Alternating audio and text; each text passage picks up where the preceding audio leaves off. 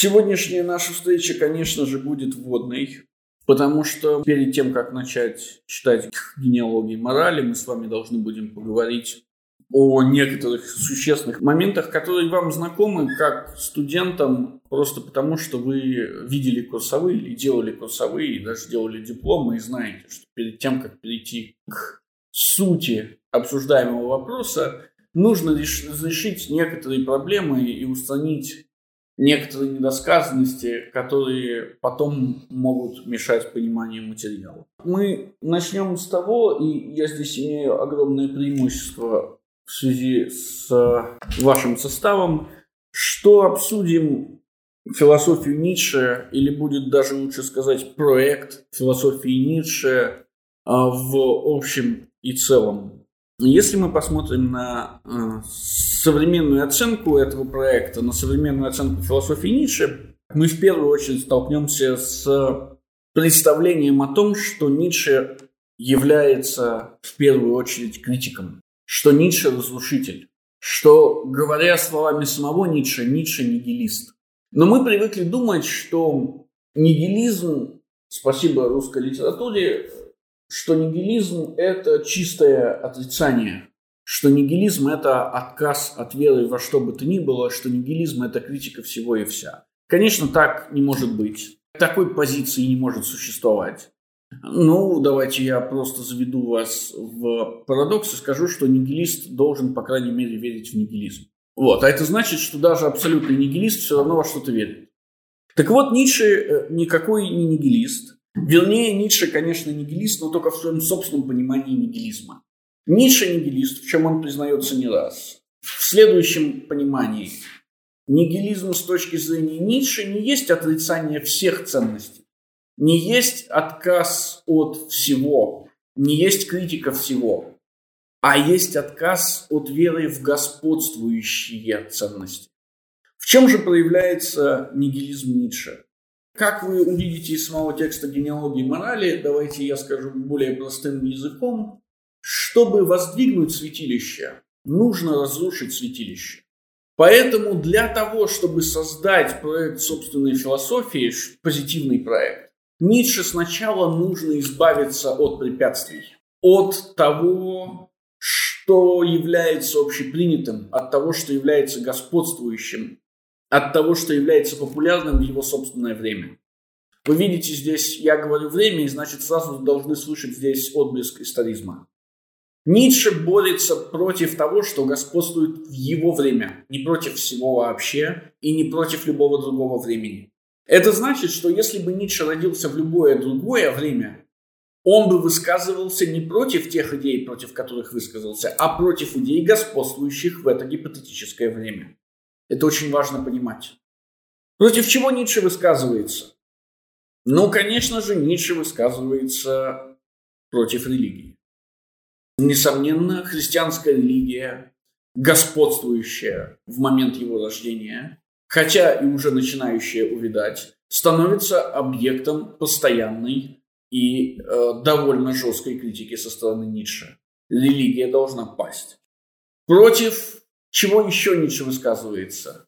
Против метафизики. Только что немецкая классическая философия достигла своего пика в лице бессменного обитателя Кёнигсберга и мертвого человека Иммануила Канта. И вслед за Иммануилом Кантом, естественно, все немцы начали пытаться играть в метафизику. Ницше против метафизики, Ницше против Канта. Почему в широком смысле понятно, потому что Кант господствует. В узком смысле, потому что его учитель, учитель в кавычках, Шопенгауэр, был переосмыслением Канта. В каком-то смысле философия Шопенгауэра представляла из себя переосмысление философии Канта, только с еще более пессимистических, чем у Канта, позиций. Наконец, Ницше выступает против науки, современной ему позитивистской науки. Чем объединены эти три вещи? Наука, метафизика и религия. Общим времени. Ну, нет, это понятно. Это не считается. Общие истоки имеется в виду. Общие истоки? Они все из христианства. Конечно, Ну, я бы не сказал, что наука из христианства. Вот наука-то ну, из... такая секуляризированная христианская наука. А она, в чем? Она демократичная, например. Вот. А в чем, в чем, в чем еще выражается? Чем еще выражается? Да, помимо демократичности, да. Это хорошее замечание, что наука демократична. В первую очередь... Оптимистично. А, да, оптимистично. Но это скорее сократовская, чем христианская. Ну, ну, не знаю, все-таки спасение мира – это христианская идея. античности Ну, скорее, скорее опять сократовская, Но да? она так не мыслилась еще пока. Ну, может быть, только если только, Нет, только спас- Сократ. Хорошо. Ницше выступает против трех вещей, и все эти три вещи есть в метафизике, религии и науке.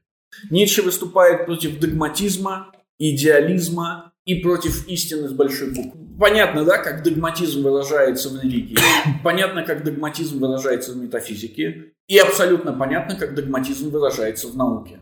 Если бы догматизма не было в науке, учебники по математике, скажем, за третий класс были бы невозможны. Понятно, как выражается идеализм в религии. Понятно, как выражается идеализм в метафизике. Идеализм в науке только-только наступает, и выглядит он как позитивизм. Наука способна решить все проблемы человечества.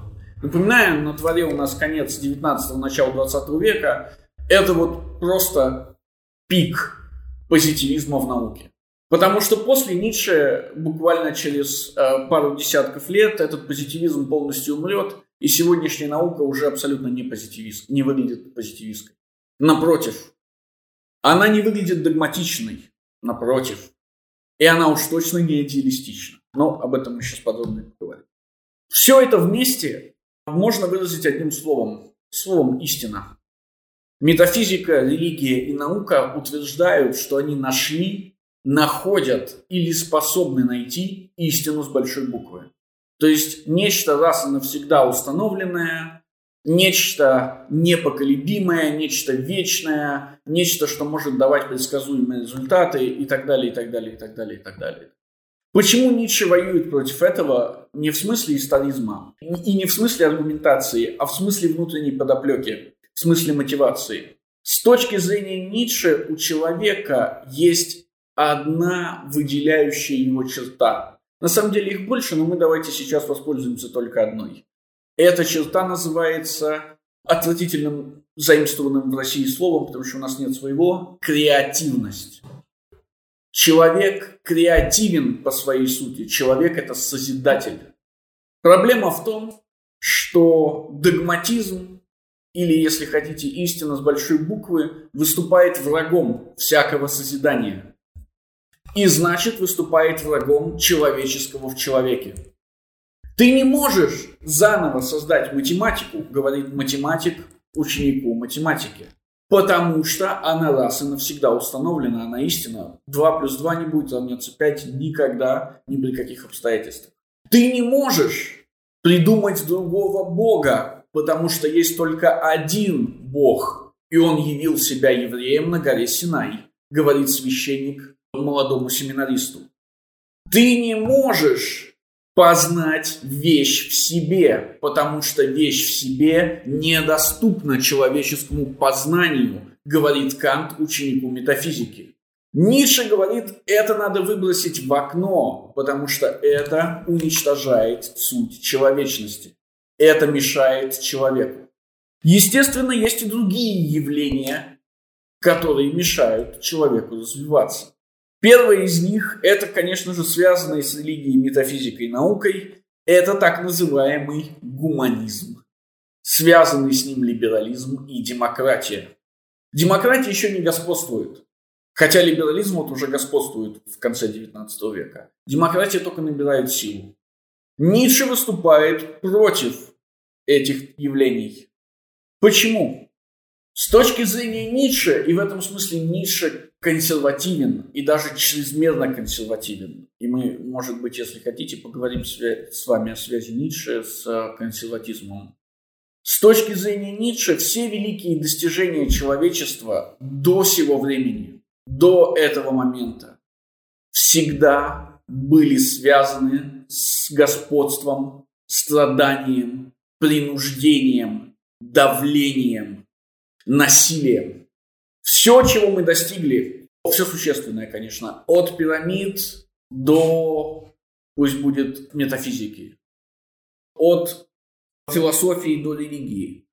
от искусства, как античного, так и возрожден... возрожденческого, до науки, было сделано путем невероятного давления на человека, путем создания иерархичных систем, внизу которых, естественно, находились люди, чья жизнь представляла из себя перманентное страдание. До сего времени, говорит Ницше, по-другому создать что-то было невозможно. Но вот проблема. И я буду повторять этот тезис много и много раз, потому что он связан с текстом, который мы читаем. Хорошие вещи, все хорошие вещи кончают самоупразднением. Искусство, начавшееся как невероятный отрыв одного человека над остальными, подумайте о так называемых титанах Возрождения.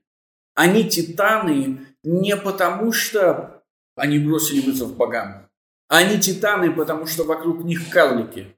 Так вот, искусство, начавшееся как невероятная система превосходства одних людей над другими, в конце концов превращается в вещь, которая доступна практически каждому. Каждый может без подготовки теперь стать художником. Каждый может проводить перформансы и социальные эксперименты. И так далее, и так далее, и так далее. Так вот, Ницше говорит, что как только мы убираем иерархизм, как только мы убираем давление, как только мы убираем насилие из-под человеческой креативности, она перестает давать существенные результаты.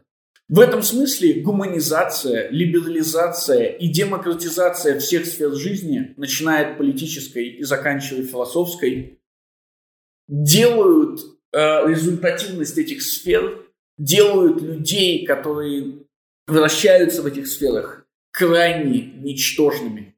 Демократия не породит Наполеона, если только он, конечно, не одолеет демократию. Гуманизм не породит да Винчи, потому что одно из требований гуманизма заключается во всеобщем равенстве. Иными словами, давайте я приведу, наверное, самый отвратительный пример. Художница, рисующая картины собственным голым телом, производит настолько же ценные произведения искусства, насколько были произведены да Винчи, Микеланджело и Рафаэлем.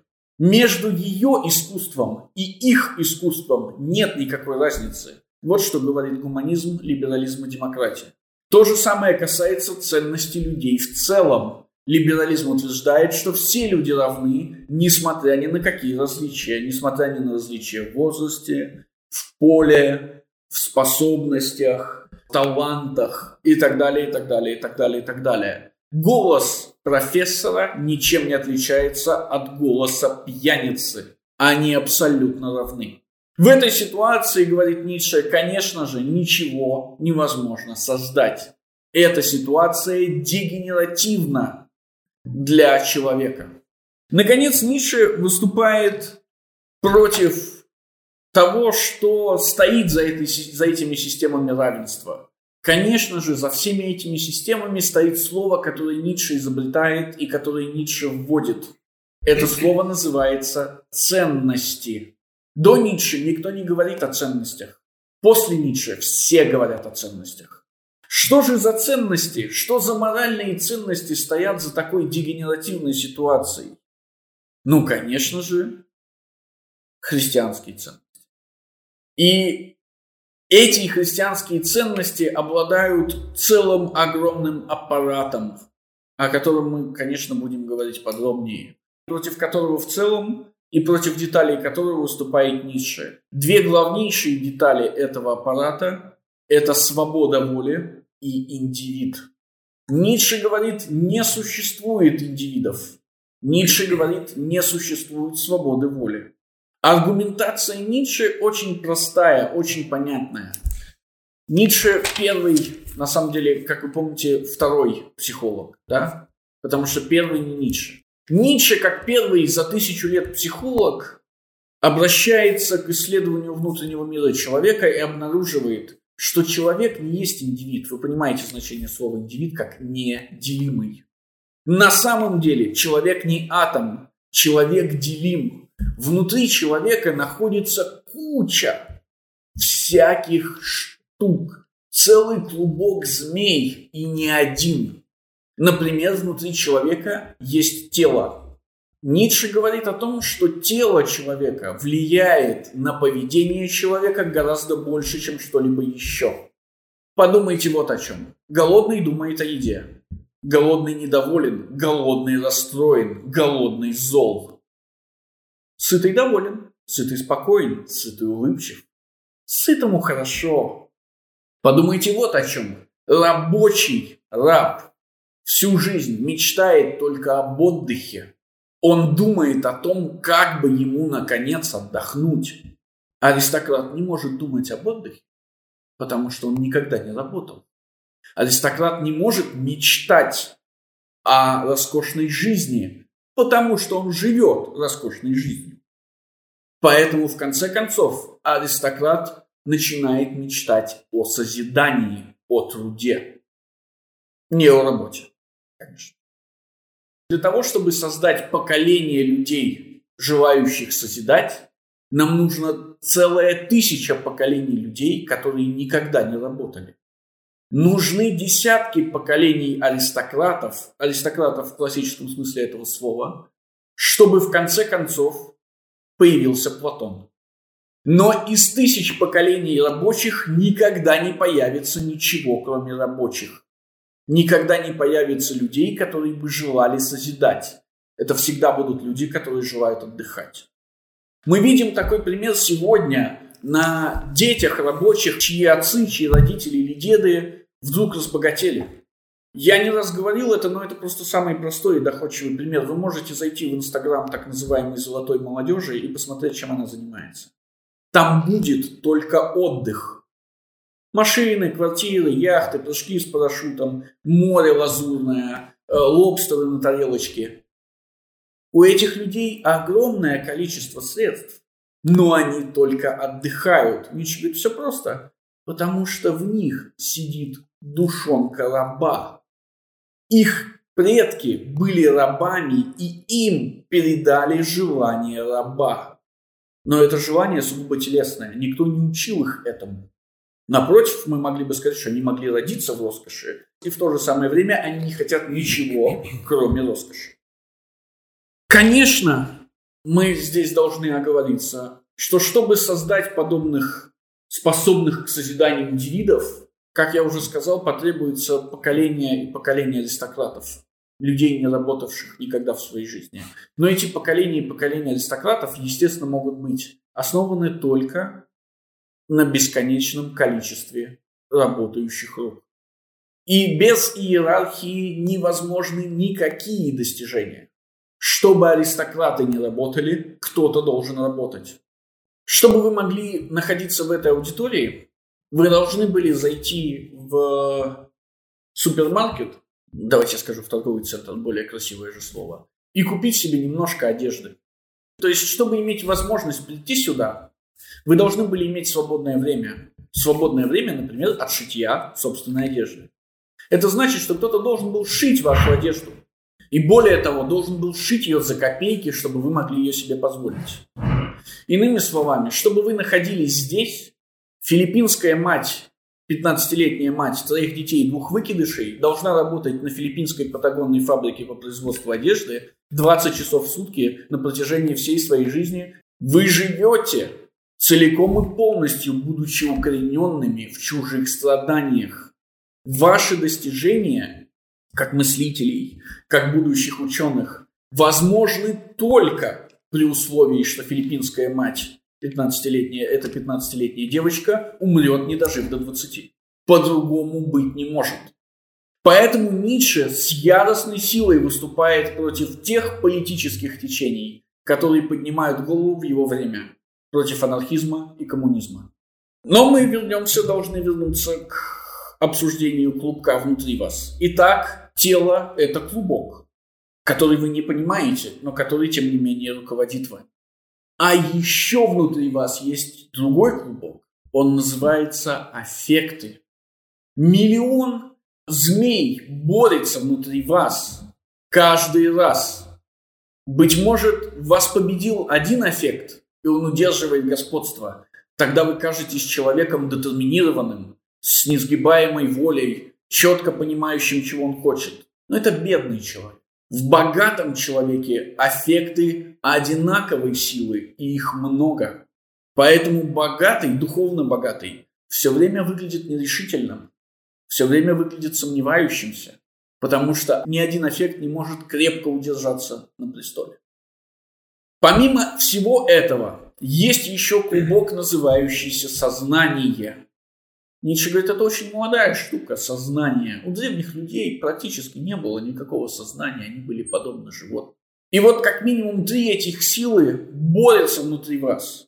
И потому нет никакого индивида и нет никакой свободы воли. Как вы можете говорить о том, что вы отвечаете за ваше тело, за ваши аффекты или даже за ваше сознание, если вы не вольны управлять ими. Нет свободы воли, а значит нет ответственности, которая она подразумевает. Ницше посвящает огромную часть своего наследия критике всего того, что я только что в общих словах описал. Ницше уничтожает все это. Ницше губит это на корню, настолько губит, что, конечно же, после Ницше нет уже никакой господствующей религии, нет уже никакой господствующей позитивистской науки, наука стала релятивистской, и она никогда не вернется, скорее всего, в позицию позитивизма.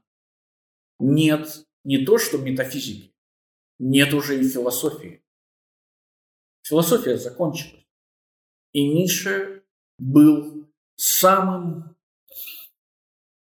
если не сказать активным, то уж точно сыгравшим наибольшую роль в этом процессе. Конечно, Ницше не заканчивал философию, но э, если хотите, потом об этом отдельно поговорим. Тут же встает вопрос, ну хорошо, Ницше разрушитель, Ницше философствует молотом, в смысле ходит по дому и просто сносит двери, стены, там кухню сбивает, срывает полки со стен, э, разрушает потолок, там сбивает люстры с потолков. Что же он такой злодей, лишил нас всего хорошего, что у нас было, и ничего не предлагает взамен? Нет, конечно нет. Ницше предлагает то, что в сегодняшней науке называется переоценкой. Ницше что-то предлагает. Если мы уходим в историю, нам придется сказать, в смысле в биографию Ницше, нам придется сказать, что Ницше пытается предложить, но не успевает. Помните а, в решающий момент написания решающей книги, которая называется «Воля к власти», опыт переоценки всех ценностей, ну, по крайней мере, таково одно из ее названий. До Ницше наконец-то добирается, видимо, нейросифилис, он сходит с ума. Но, несмотря на эту страшную трагедию и э, безумную перипетию судьбы, мы, конечно же, можем сказать, что Ницше оставляет нам в залог своего разрушения какие-то элементы своего созидания. Их в основном три. Ну или, по крайней мере, можно выделить три основных. Это, конечно же, непосредственно сама воля к власти, как универсальный феномен, с помощью которого можно объяснить любые наблюдаемые и ненаблюдаемые в окружающем мире явления, как физические, так и духовные. Это конечно же, сверхчеловек. Я не хочу сказать ницшанский идеал, потому что мы с вами здесь достаточно утонченные, чтобы понимать, что Ницше не мог быть идеалистом. Сверхчеловек – это наследие наряду с последним человеком, которое, как мы видим, разворачивается прямо у нас на глазах. Если хотите, об этом тоже сможем поговорить. И, наконец, это философия будущего, Помните, я сказал, что Ницше закончил философию? Что после Ницше философия умерла. Именно поэтому мы с вами занимаемся изучением истории философии. Вас никто не учит философии. Вообще ее нет. Вот труп скрывать можно, а залезть в его шкуру уже нельзя. Так вот, Ницше, конечно, заканчивает с философией прошлого, с философией как созерцанием, философией как созерцанием истины с большой буквы, подменяя ее новой философией, философией будущего, философии созидания. Вы могли бы мне сказать, что и воля к власти, и философия будущего, и сверхчеловек – это понятия максимально ускользающие от всякого понимания. Они иллюзорны, их тяжело схватить, их тяжело описать, их тяжело представить. Но мой ответ будет очень простой. В этом и есть сила Ницше. Как человек, боровшийся против догматизма, он не мог создать догматической философии. А значит, он не мог и не хотел четко описывать эти понятия. Потому что если бы он описал их четко, у нас бы не осталось никакого пространства для интерпретации, никакого пространства для созидания. Если хотите, я могу привести вам цитату из неплохой книги Карла Ясперса «Философия Ницше». Ясперс описывает философию Ницше следующим образом, приводя, конечно, метафорическое описание. Она похожа на древние руины. При этом какие-то из обломков этих руин отлично стыкуются с другими. Какие-то кажутся отсутствующими. А какие-то выглядят так, словно они вообще не принадлежат к этим руинам. Ницше сознателен в том, что он делает и как он это делает. Вы видели, если вы хоть раз открывали любое произведение Ницше, кроме «Так говорил Заратустра», что Ницше пишет афористически. Не в смысле того, что он пишет афоризмами, а в том смысле, что он пишет отдельными кусочками, которые как бы не связаны друг с другом. Порой связь между ними очень тяжело установить, а порой практически невозможно. Так вот, все это сделано ровно для того, чтобы мы могли интерпретировать философию Ницше, чтобы мы могли проявлять собственную креативность, чтобы мы не были раздавлены ницшанским догматизмом или ницшанской истиной с большой буквы. Что сделал Ницше, что предопределил и предвидел Ницше такого, в чем мы находимся, в чем мы барахтаемся, в чем мы измазаны. Конечно, как я уже сказал, он предопределил, а заодно и продвинул гибель философии. Философии как поиск истины с большой буквы. Сегодня нет сумасшедших, которые бы стали заявлять, что они пытаются найти истину. Сегодня нет сумасшедших, которые бы пытались заявлять, что они подобны Платону или Аристотелю, или немецким классическим философам, хотят создать философскую систему, всеобъемлющую философскую систему. И это, конечно, прекрасно. С другой стороны, кажется, после единственного и очень неказистого наследника Ницше, после Мартина Хайдегера, мы остались без крупных философов вообще. Философия будущего так и не обрисовалась. Мы находимся в лимбе, мы находимся в чистилище. Позади нас гигантская история с гигантскими именами. Впереди нас, если мы смотрим на вещи оптимистично, гигантская история с гигантскими именами. Но среди нас нет гигантских имен и нет гигантской истории. Современные философы никчемные, ничтожные и отвратительные. Лучшие из них могут претендовать на звание интеллектуалов или, говоря по-русски, интеллигентов. Вы знаете, сколь огромный отрицательный заряд несет это слово – интеллигенция. Так вот это все, что они могут. И это, конечно, с одной стороны ужасно, потому что мы поколение, оказавшееся лишь лишенное серьезного мышления, серьезных примеров, чего, в общем-то, что происходило только один раз в истории в Средневековье. И то потому, что христианство наступило.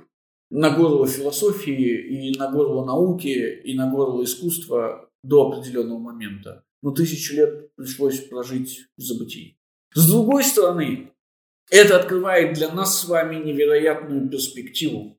Философия будущего не наступила, философия будущего не создана, даже не очерчены ее грани. Ницше только в общих-общих чертах смог что-то предсказать, что-то предвидеть и предопределить касательно философии будущего. И это значит, она полностью в наших руках.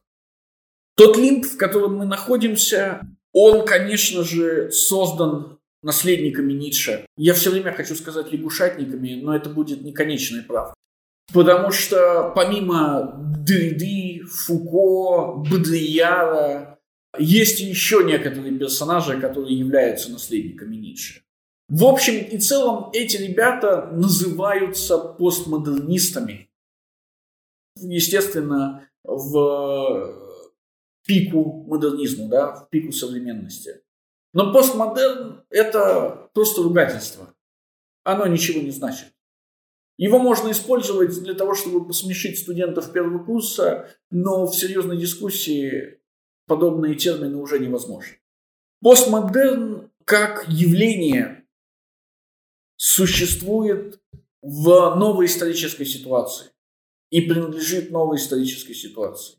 Эта историческая ситуация имеет два или, если хотите, три основных свойства. Первое – это, конечно, гибель науки. Вторая – это гибель религии. Третья, как вы уже знаете, это гибель философии. И все это вместе под аккомпанемент невероятного смешения культур. Мы говорим, наука потерпела поражение. И рядом же выскакивает какой-нибудь африканский или индийский шаман и говорит, да, она потерпела поражение, давайте вернемся обратно к шаманизму. Вот сейчас я станцую танец дождя, и будет танец дождя, смотрите, современная западная наука не может этого сделать. Я могу. Тут же рядом выскакивает какой-нибудь экстрасенс и говорит, давайте вернемся к спиритуализму и к э, надчеловеческому. Давайте вернемся к этому объяснению мира. Тут же выскакивает какой-нибудь свидетель Иеговы или саентолог и говорит, нет, нет, нет, нет, нет, давайте мы переосмыслим, значит, и придумаем что-то новое, там, Зину прилетел с планеты Нибиру, вот, всех там поубивал, вот это вот все, проверьте свой титан уровень, да, заплатите денег. Но мы видим, что в этом невероятном разнообразии выборов, не то что между Западом и Востоком, а проклятие между российской культурой, болгарской культурой, зимбабвийской культурой, культурой бушменов, культурой индийских йогов, культуры японских самураев или японских анимешников, мы находимся в бесконечном, в бесконечной альтернативе, в бесконечном спектре. И с одной стороны, конечно, мы теряемся, мы ломаемся. Ну, какой студент философии не анимешник? Да? Какой исследователь философии не смотрел аниме? Не, не потому, что он этого хотел, а потому, что по телевизору показывали. Ну, какой студент э, философии, какой исследователь философии не слушал западную поп-музыку? Ну, какой студент философии параллельно вместе с поп-музыкой для того, чтобы показаться себе умнее и лучше других, не слушал классику, классическую музыку? Я имею в виду там проклятых немцев и австрийцев определенных веков. Ну, какой студент философии не пытался там, я не знаю, читать э, какие-нибудь веды или хотя бы законы Ману, и так далее, и так далее, и так далее, и так далее. И в результате чего кажется, что этот студент философии абсолютно мозаичное существо, сбитое из совершенно разных, часто неподходящих, не сочетающихся частей.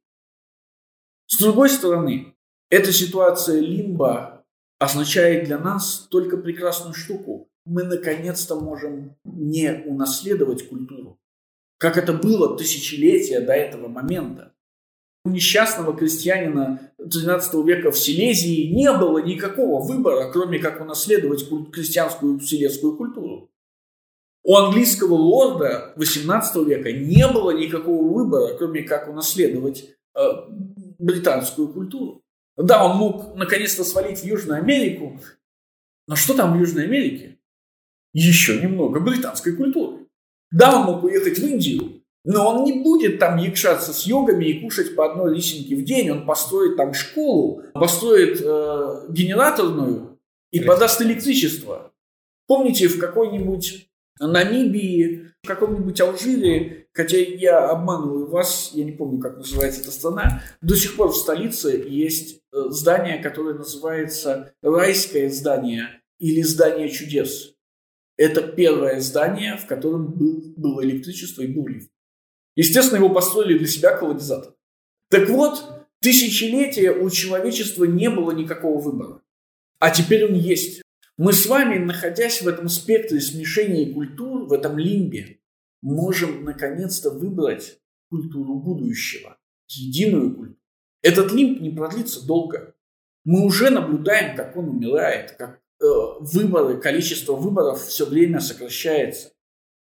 И я не говорю про какие-нибудь там исчезающие языки инуитских, аляских инуитов, или там канадских инуитов, или американских индейцев.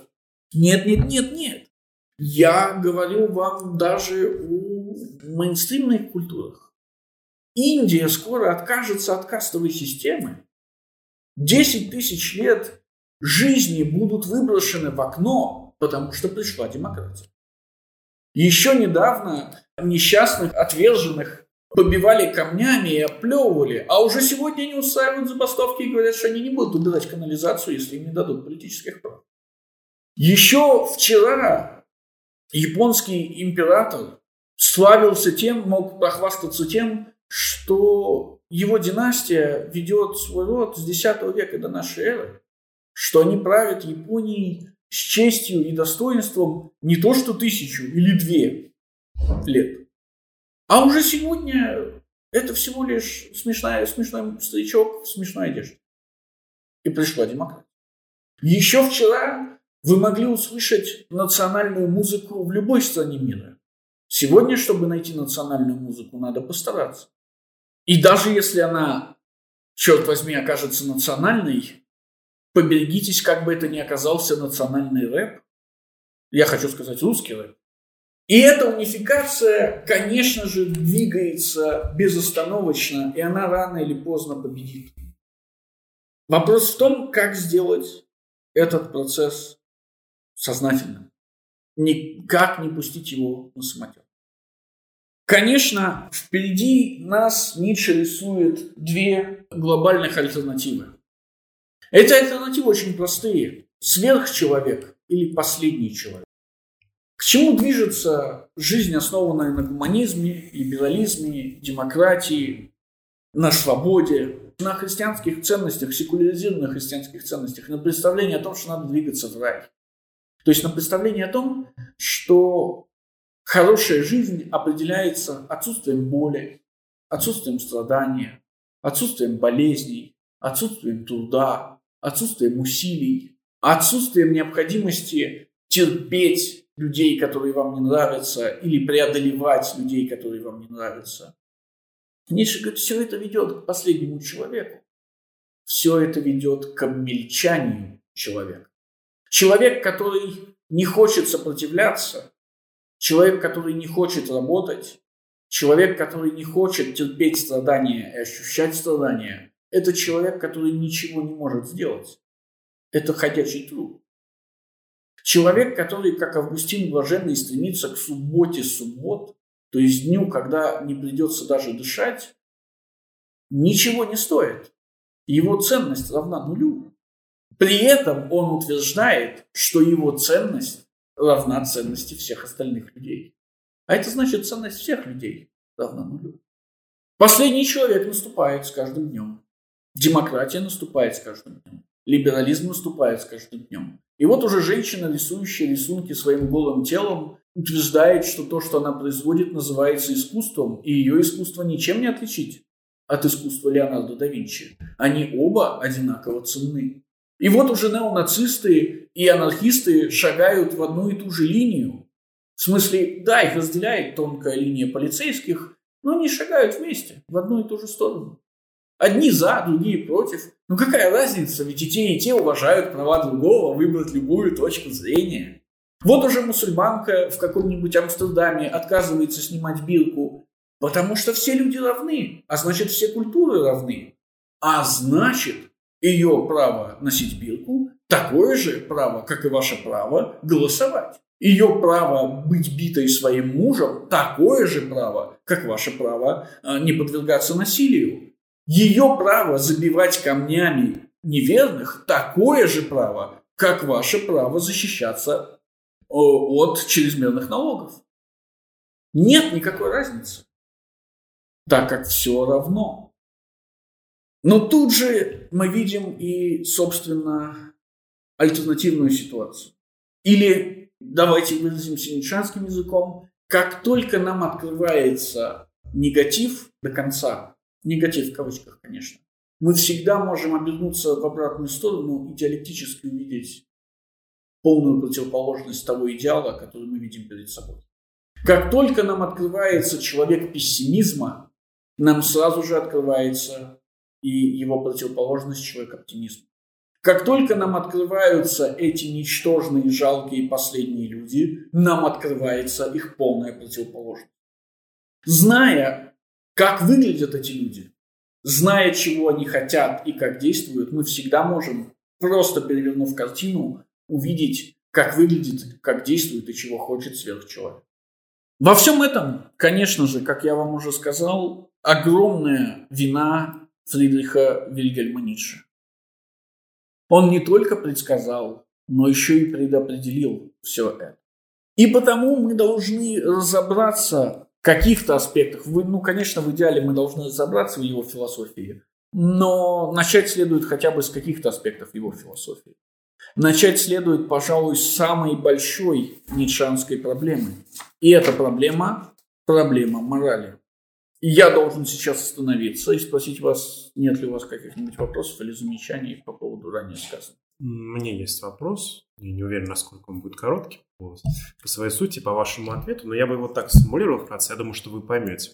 Э, если мы говорим про творчество в тот период, который Ницше условно называет христианским, относя туда и христианскую эпоху, и дохристианскую, то есть от Платона до Ницше, да, мы будем понимать творчество человека в его отношении к существованию к Богу. Да? То есть есть Бог, и человек в своем творчестве или вне творчестве как бы перемещается, условно говоря, вот по вот этой, ну не знаю, будет ли здесь корректно слово антологии, да, по антологии мира, перемещается вверх-вниз, да, то есть он может пасть до состояния животного в своем существовании, да, и также он может возвыситься до понимания, ну или до как бы сопричастности Богу. Да? Это ну, будет классическим образом относиться к любой религиозной системе, к любой философской системе и так далее. То есть таким образом мы имеем какое-то этическое обоснование действия человека. Можем сказать, что этот человек, он высок. Человек, который пьяница, он скотина, он, он не выполняет свою функцию мира, да, то есть он не, не приближается к истине, не приближается к Богу. Ну, то есть понятно, да, в чем его высота, в чем низость.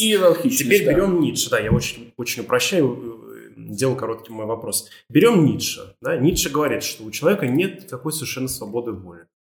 Понятно, что нет никакой э, истины с большой буквы, есть вот, аффекты, о которых вы говорите. И есть люди-рабы, есть люди, условно говоря, аристократы. И вот рабская добродетель в том, ну, если можно это назвать добродетель в том, чтобы работать бесконечно много и как скотина умирать, а добродетель аристократа в том, чтобы возвыситься над этим, э, ну, таким естественным циклом и каким-то образом перейти к творчеству. Так вот, в чем высота, в данном случае, творчества по сравнению со скотским существованием, если нет никакой онтологической основы под всем этим? Почему аристократ может сказать, что я высок, а ты низок? Угу. Почему тот не может ответить, что ты такая же скотина, в тебе аффекты другие играют? Вот что я хочу спросить. Вы поняли, я думаю. Именно поэтому я расстроен тем фактом, что вы не прошли генеалогию морали. Потому что как раз об этом мы и будем говорить с самого начала. Ницше видит это как некий исторический процесс, и я не буду вам спойлерить концовку. Что касается антологичности, то, наверное, с точки зрения Ницше, за этим, за всем стоит простое представление о воле к власти и некое движение человека как исторического существа. У раба нет воли к власти. Он только исполняет чужие приказания. Воля к власти господина заключается не только в том, чтобы навязывать свою волю рабу, в самом простом смысле, да, бичеванием, там, приказанием, давлением, изнасилованием, как угодно. И в этом смысле господин лучше.